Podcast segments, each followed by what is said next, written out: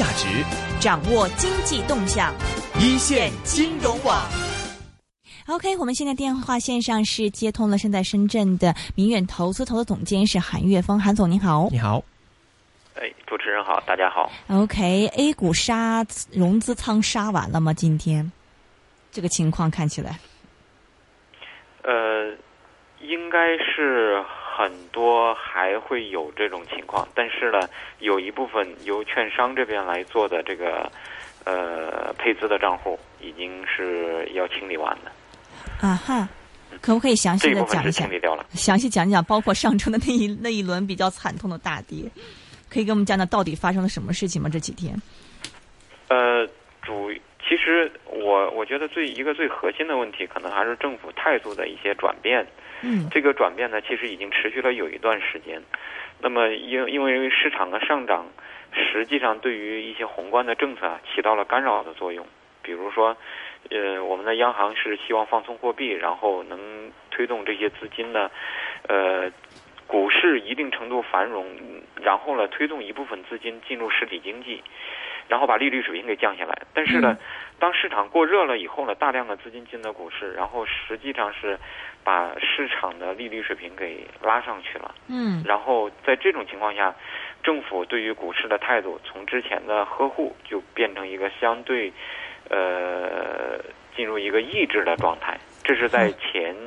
应该是四千三百点之上，然后这个政府的态度就一直有这个表态，就是开始查。呃，伞形信托，那上一次我们谈过这个查伞形信托，一直到这一次的这个市场的大跌，都应该和整个政府的态度的转变有关系。啊好。那么在上一周呢，嗯嗯一个主要的一个问题是，呃，清理配资账户，就是证证券公司这个层面的一部分，就是像伞形信托这样的配资账户给清理了。那么这个对于市场有恐慌，实质上它的影响可能幅度并没有那么大，但是引起了市场的恐慌。另外一个呢，就是呃，央行在这个就是有就是银行的这个一部分之前做的 MLF，就是这个中期借贷便利、嗯这这一部分到期之后呢，没有在很多银行没有再续做，嗯，然后呢，呃，市场和资金面偏紧的情况下，央行也没有做公开的这个市场操作操作来做这个来做这个资金投放，然后导致在这个市场开始打新的时候，市场资金面比较紧张，然后市场就出现了比较大的下跌，几个因素交织在一起，然后促成了上一周市场的大跌。OK，您刚提到这个政府态度转变嘛，其实除了说在查这个伞形信托，其实我记得去年年底的时候，因为 A 股涨得比较比较疯的时候，也曾经查过一次，我记我忘了是年底还是年初的时候，曾经也查过。除了这个之外，还有哪些迹象是嗯表现出来现在政府对于股市态度在转变呢？最主要的一个就是之前呢，每次虽然有打新，嗯但是呢，每次打新的时候呢，市场在冻结资金的时候呢，其实央行一定程度上还是保持我们整个这个经济体的流动性是很充裕的，嗯资金面还是比较宽松的。但是这一次，市场上有很多根据这个资金面来判断市场的人，会有点担心，是不是这个央行的态度已经发生了变化？嗯就是之前呢是一直在市场注入流动性，现在是不是说这个对于市场这种货币宽松的方向发生了变化？呃，这是一部分这个市场就是机构投资人比较担心的一个事情。嗯如果这个方向发生变化，那么牛市的基础就开始动摇了。就是说资资，因为这个牛市的最主要的基础就是资金面宽松，嗯然后流动性入市，然后这个储蓄搬家带来了这个这个市场的上涨。如果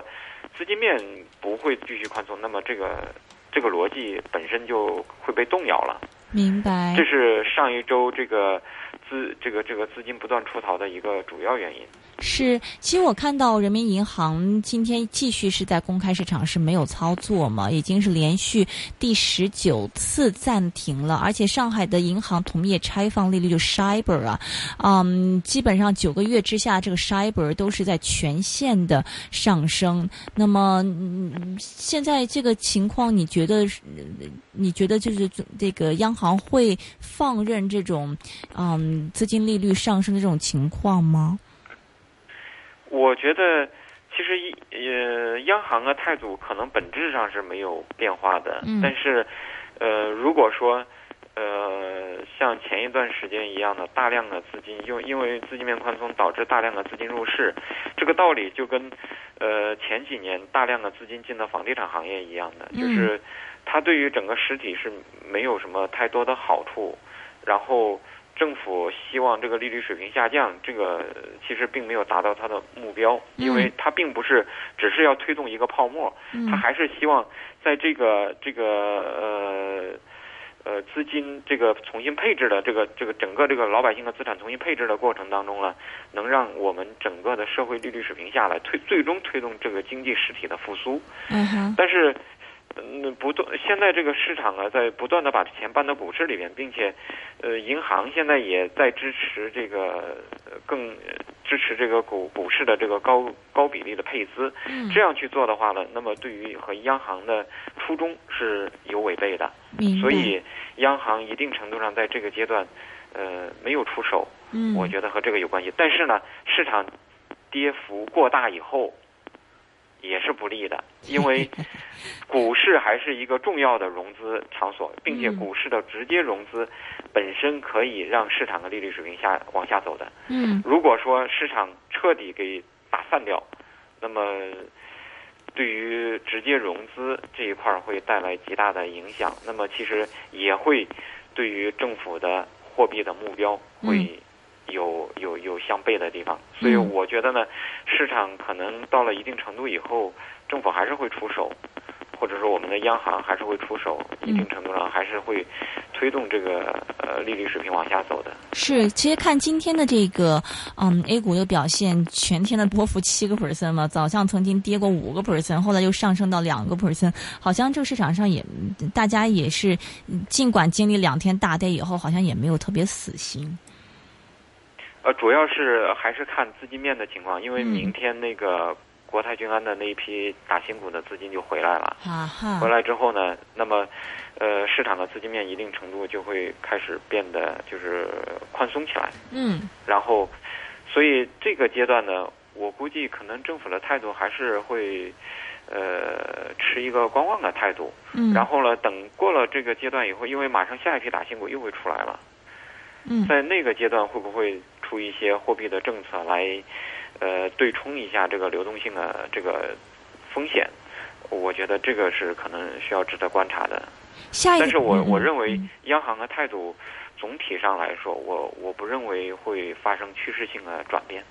呃，趋势性的转变就是指还是会维持整体实体经济的实体经济的一个流动性的较为宽松的这样一个情况。对对对，货币宽松的方向，我我认为不会发生变化。嗯，如果现在这个发生变化了，那所有的逻辑都 都都会出现问题了。OK，呃，下一次打新股什么时候啊？呃，今天还没公告，我估计可能是最近这一周会公告。公告了以后，呃，估计可能会是在下一周。嗯嗯。现在要要等它公告，等证监会的那个发布。是，但是这个嗯，会继续像国泰君安啊，包括之前的这个中国核电投、中中核电投这样子这么大批量、这么大规模的 IPO 吗？嗯，我我觉得呃，IPO 的批量大可能不是最大的问题。嗯，关键是因因为这个市场最终它是要取得一个平衡的。嗯，虽然它有大的 IPO，但是如果资金面是同。同样是放松的情况下，我觉得其实市场最终的影响没有那么大，它只是会对市场的心理产生影响。嗯，但是，呃，因因为之前我们也看到过，在今年上半年有一些情况下，IPO 在大量冻结资金的时候，实际上股市是涨的。嗯，它就其实这个市场，呃，最终还是要看进来资金的情况。嗯哼，所以刚才您的意思是从中短期来看，因为啊、明天这个国泰君安就就要上市了嘛，在 A 股冻结，好像动资光他一家动资动了一万多亿，那么它这个明天这些一些资金会回流，那么中短期来说，嗯，A 股的这个是这个资金未见得那么的那么的紧缺，但是可能如果中期中期来长期来说，现在还是看不太透，是吗？要看央行的态度，嗯要看政府后边的态度。嗯从周末来看，呃，这次下跌，政府是没有发什么，就是没有去对市场采取一些安抚的嗯这些措施的。那么现在应该政府一定程度上是，还是对目前的调整呢，还是有一个默认的态度的。嗯那么再再往下跌，我想着可能政府的态度会发生一些变化。嗯哼，你觉得这个政府对于呃 A 股这个回调或者是下跌的这个容忍度大概会是在哪里呀、我觉得应该是在四千点这个位置吧。啊？哈，嗯，嗯哼，应该是在四千点这个位置，因为如果这个位置打穿继续向下的话，呃，很多这个市场内的之前的这个对于这个牛市的这个逻辑，很多都会发生一些变化了。嗯嗯，OK，但是我我觉得这个市场，呃，反弹上去之后呢，呃，可能也还是会在在高点还是会有压力。为什么？呃，这次这个杀伤力是比较大的，然后，呃，即使有一部分，呃，这样的配资盘，可能现在有的还没有到了这个，呃，需要需要去那个需要去清仓的这个这个局面，但是很多人的风险意识应该会提高，嗯，然后市场反弹上去，很多人可能会采取一个，呃，降低仓位的操作，然后调整持股结构。嗯，我认为后边呢，可能市场会持一个分化的一个态势，嗯哼，然后政府可能不会让这个市场的这个呃像之前一样的过度的呃流动性，让带来这个市场的疯涨，可能会一定程度上会维持一个相对平衡的一个状态，然后会等待到下半年的某个时间，呃，可能才会有一些相对较为积极的措施出来。OK，所以是慢牛来了，可以这么讲吗？啊，这呃，这是政府所希望看到的一个结果，就是呃，速度变得慢一点，然嗯后、呃该做的事情还是要做，但是也不希望市场呃就在这个地方就结束嗯哼，啊，就会维持一个相对平衡的一个状态，明。可能是未来的几个月之内的一个状态，大概就是这样的。在这个状态当中呢，呃，可能就会出现分化。啊哈啊！您说几个月之内的比较平衡的一个状态，就是说虽然会上涨，但是这个上涨的幅度未必特别大，但是在这个里面，可能有一些股票会非常好跑赢出来，有一些股票可能就一般般了。对对对对，会分化。OK，那么就要看，就是有有一些公司是纯粹是讲故事的，因为在一个相对平衡的市场里面，而不是大量资金涌进去的这样的一个市场环境当中，嗯。就会出现一个局面，就是嗯，这些资金不能够照顾到所有的股票，那么有一些股票可能就就慢慢的就呃就会开始有压力，嗯，然后这些资金呢就要去选择这这当中这个市场当中最有潜力的这一部分品种当中。嗯哼，会集会相对会有所集中。OK 这样的话呢，有一些股票还是会继续的向上走，嗯有一些股票可能就就会在这个位置呃趴下去，甚至呃还有可能会创新低，OK 啊、会有分化。对，讲到具体个股之前，还想跟您聊聊，就是因为今天刚公布的中国六月份汇丰制造业 PMI 初值嘛，创了三个月的一个新高。嗯，是说之前的一些经济刺激政策呀，一些的这个货币宽松见到成效了吗？你觉得？我觉得可应该是现在来看呢，可能国内稍微好一点的，就是最近一段时间有部分城市的房地产的情况稍微有所恢复。嗯然后应该是大部分的，我觉得产业还是会目前还是有一些压力的。嗯，这也是为为什么有一部分机构现现在认为央行的态度可能有所转变，就是觉得，呃，是不是经济触底了？嗯那么央行的这个货币政策不需要那么宽松了，嗯可能是有这样一种看法。所以，那这样的话，有一些资金在这波行情里面，我、杀出来，可能和这个有关系。嗯哼，但是你个人觉得是说现在经济还没有全面的好转，你说触底可能还太早是吗？对，我觉得没有，呃，可能是季节性的波动，但是嗯我不认为这个就全面的好转，没有，我我觉得没有，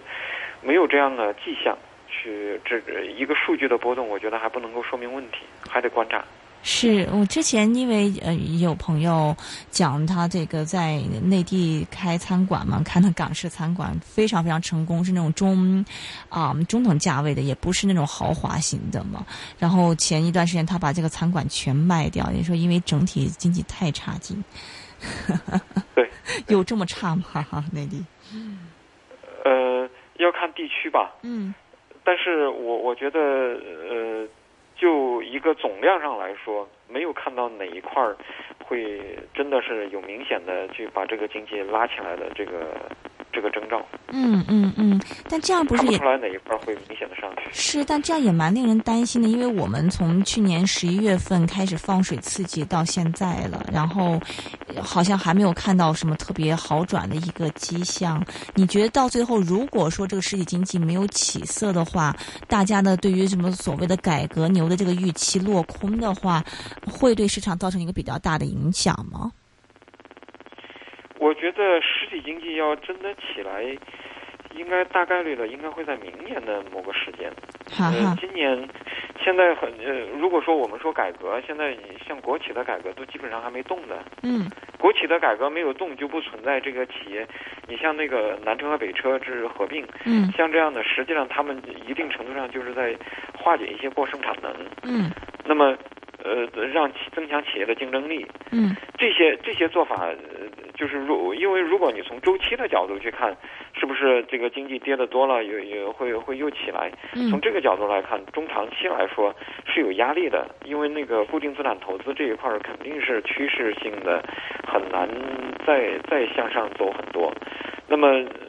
其他的了，你其他的这个产业，就是我们大量的这个这个这个这个固定资产投资类的公司都面临着要整合。嗯这个整合背后呢，就是要国企做这样的大量的国企做这样的并购啊、整合这这样的动作，这些动作大部分都还没做呢。这些动作做完之后呢，企业才可能出现利润回升。嗯哼，OK 呃，我觉得这个事情都要到明年了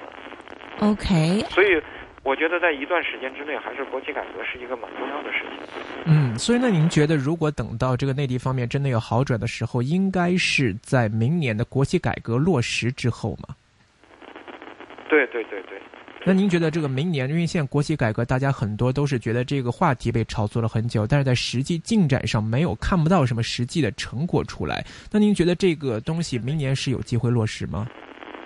其实一直都有，就是但是是呃陆陆续续的，目前还没有成片成片的出来，但是有一些公司，越来越多的公司其实在停牌，嗯，在做整合。嗯你像那个现在像计华系的这个什么新珠宝啊、计华集团，这都停牌了。OK 然后那个中国电子集团下面的很多公司也在不断的在停牌。OK 其实做是一直在做的。OK，韩总，我这边信号好像不太好，听您那就有一直有杂音呢。我我叫我叫同事马上再打给你一次。OK 对 OK，呃，那个刚才基本上是跟韩总聊一聊现在的这个内地的市场情况。其实刚才一直在聊的主要两大方面，一个是资金方面。其实我看到有听众也留意到说，最近这个 Cyber 啊一直在上升。那么韩总也提到了，这个市场这个资金相对来说是趋向紧张的。那么央行是不太，政府也不太希望看到这个内地的股市是在疯牛嘛。所以以前每次在这个 IPO 的时候，央行会配合和一些放水的动作。那么但是这一次的这个 IPO 呢？央行就没有相应的这样动作出来，所以整体的这个啊、资金面趋紧。那么央行这个动作也也引发市场一个揣测，是不是政府对于股市的态度是有所转变的？那么再加上在上周的一些清理配资账户啊，这种清理的融资盘呢，所以导致了上周的整体的一个大跌。那么他认为呢，就短线来说，因为这一周马上会有这个嗯。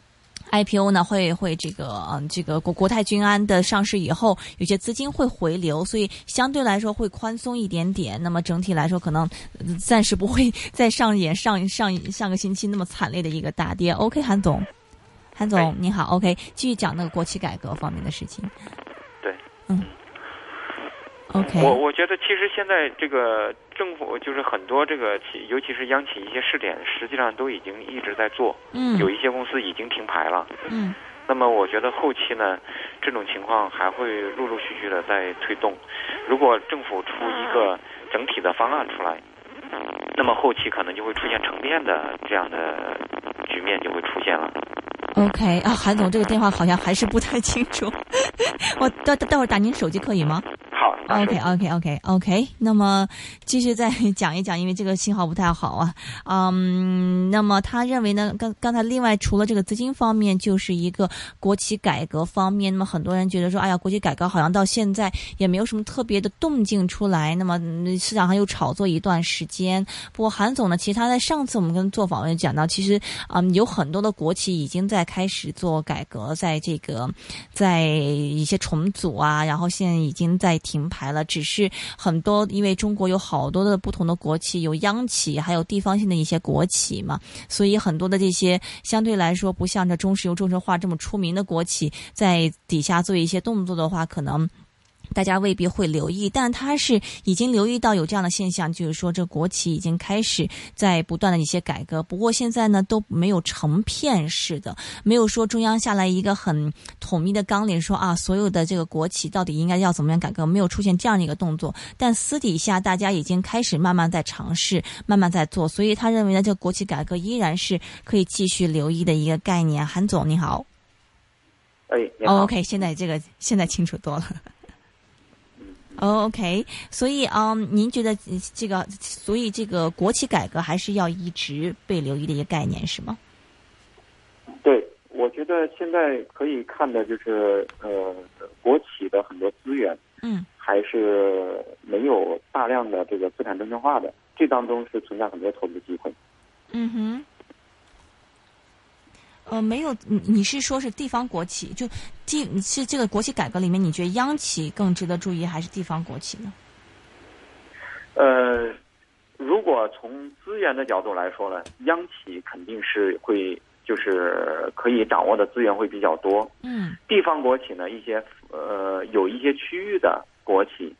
情况会相对会比较好。你像上海的国企、嗯深圳的国企、广州的这些这些区域都会相对比较好。然后有一些这个呃差一些的地方，你像贵州的，像这样的有一些国企，他们比较早动作的，这个时候呢，他们在市场上会卖一个好价钱。哈哈。但是纯对投资来说，未必是一件好事。呃，因因为现在国企改革目前是刚开始做，目前的这个上市公司啊，有很还是有很强的可价值的。嗯在这个时候，这个时候是这一类的股票是比较容易被炒作的。嗯那么越往后期呢，越是对于大股东的这个实力要求越高，因为这个市场呢，呃，尤其到了明年的时候，呃，又面临着注册制，那么这个时候呢，你你很多公很多项目都可以自己去上市的，嗯那么他你去去并购一个什么公司，或者是呃通过国企去借壳啊，这个这个就变得开始不经济了。嗯这个时候呢，就要去看哪些大股东手上有很好的资源，或者是有一些战略性的东西，这些东西到最后还是会做的比较好。比如就是大股东手上是不是？是，比如说是是什么？您指这个大股东是指的国企的大股东，还是什么意思？就是上市公司的大股东，嗯哼，上市公司的大股东，如果是央企的话呢，那它可以运用的资源就相对会比较多。嗯那么如果是地方国企，就要看这个地方国企，就是这个本地的它的政府可以运用的资源是不是足够多？嗯哼，这当中机会就会相对比较多。是，比如说像上海，如果嗯嗯，一个嗯您讲，如果一个地方本身经济情况或者是当地的情况就很差，而现在又没有在提前的在布局这这个在在操作这个国企改革这方面的这些东西，等到后期大量的地方企业都在做国企改革的时候，嗯那你怎么去能胜出呢？你你又没有资源优势，又没有时间的优势，你怎么能胜出呢？嗯哼所，以到后越往后期呢，对于国企改革的很多股票面临的是拼资源的一个状态。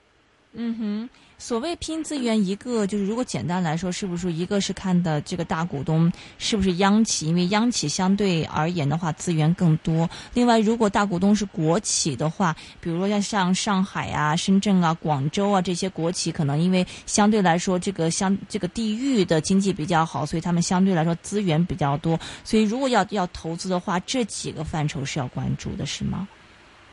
对对对，嗯并且这几个区域现在来看呢，呃，也都在嗯也都在有动作。嗯然后呢，理念上呢，这些区域的政府的领导的理念相对来说眼界也会比较开阔，不会是只是局限在呃一个地方的一些项目当中。嗯，他们可能有一些有一些政府的领导考虑的是一些全球性的去布局，然后是希望培育出一些呃世界五百强之类的公司，然后在全球当中能有一定的竞争地位。像这样的地区的这些国企是非常值得关注的。嗯哼，可以举个例子吗？就是嗯，比如说哪一些最近哪一些的这个国企的改革或动作是透露出这样的一些野心呢？呃，我觉得现在首先是央企肯定是有这方面的这个非常强烈的这个意图的。嗯央企是有这方这方面非常强烈的意图的，应该是去年有一些公司实际上已经做了这方面的工作。嗯，你像那个呃中国承重集团下面的中储股份，嗯那么它就引它引入的这个战略投资人，应该是在全球的这个物流企业当中都是属于比较靠前的这样的公司。嗯那么未来呢，我觉得很多央企后边的运作，它会相对来说在这个市场当中，它不是只是为了炒一把股票，嗯它是希望通过这一系列的改革之后，这个企业能在全球的这个竞争力当中能有所体现。嗯这一类的品种呢，会在这一轮牛市之后呢，这一类的上市公司会沉淀下来，它是在实体当中会沉淀下来。嗯，但是我们现在很多这个呃创业板的很多股票、小股票，嗯实际上有很多就是大股东就是希望讲个故事能把股价做上去，而对于很多这样的公司到后期呢，它在这个我们的实体经济当中是沉淀不下来的，嗯。这就是非常大的区别。是怎么样去分辨所谓的讲故事跟这个嗯不讲故事？像您刚刚提到的说，如果嗯一个企业引入股东是这个非常有竞争力的，在世界上都有很有有很很多竞争力的这样的一个股东，嗯就是不讲故事了，就是做实事儿了吗？对，它这是第一步。嗯，那么后期呢，它可能还会有一系列的，就是随着因为我们的那个政府的国企改革的最终的方案还没有定，嗯现在有一些公司做了一些动作，只是在做一些资本运作的一些动作。嗯真正的大力度的这个改革的措施，现在还没有最终出台。嗯，就是比如员工持股，呃，还有一个就是混合所有制，我们政府在哪些领域可以，哪些领域可以放弃控制权，像这样的东西都还没有全面的出台。嗯所以很多企业现在已经有的动作呢，是开始有推动，但是并没有非常大力度的去做。如果后期的一些政策一旦出来之后呢，我觉得很多公司对于就会出现一个整体的一个一个一个改一个改变。这个时候呢，这个企业就会发生非常大的变化。现在民营企业来说呢，是非常有动力把自己的股价做上去，而嗯国企呢，现在还停留在有没有意愿把股价做上去的这个状态当中。哈哈。为为什么国企会这个把股价做上去，这个意愿不是特别强烈呢？因为激励不够啊。另外一个呢，我们的国企改革方案没出来，对于政府来说，很多事情它还需要去等待一些政，就是更高政府的一个态度的明确，嗯，才会有比较激进的措施出来。嗯哼，否则的话，大家现在都处于在试探性的观望和试探性的这种操作。嗯，OK，像您说，嗯，在您这当中呢，就是也就是未来呢，这当中存在着比较大的机会的一个主要的原因。OK，您刚刚提到是说这个未来可能市场比较分化嘛，有一些股票是比较好，有一些股票可能就就此沉沦下去了。是说这个可能创业板我们暂时不要沾手了，是吗？可以这么简单的说吗？也不完全是说，关键还是看这个公司嗯背后的这个运作是不是有实质性的东西，还是只是讲一个概念，这个就得具体个案具体分析。嗯哼，但是。就一个整体来说呢，我们觉得有很多公司，它就是纯粹是为了很多很多项目呢，是后边没有更多的资源支持的话呢，到随着注册制的到来，很多公司就会变得没有支撑力了。嗯，因为这么高的估值，只有一个事情能让这个估值消化掉，就是通过并购重组。而并购重组一旦是真的是注册制全面的到来，那么。很多公司可以自己上市，为什么我会被并购呢？嗯哼，这个时候就是有一些股票就会开始产生分化。嗯哼，OK，所以整体而言，您对这个大势的一个看法就是可能，嗯，基本上像以之前那个疯牛的情况不会再出现了，难以再出现。我觉得如果如果出来的话呢，政府还会再有其他的措施，再把它压制下去。嗯。鸡犬鸡犬皆升的时时候过去了。对对对。OK OK，好的，今天非常感谢是明远投资投资总监韩岳峰韩总呢，在身在内地呢跟我们讲讲 A 股最新情况。那么他认为呢，这个 A 股期权接生的时候已经过去了。那么大家还是要留意一下国企改革方面到底有一些哪一些实质性的这个利好是可以来来来投资的。谢谢你，韩总。好，谢谢。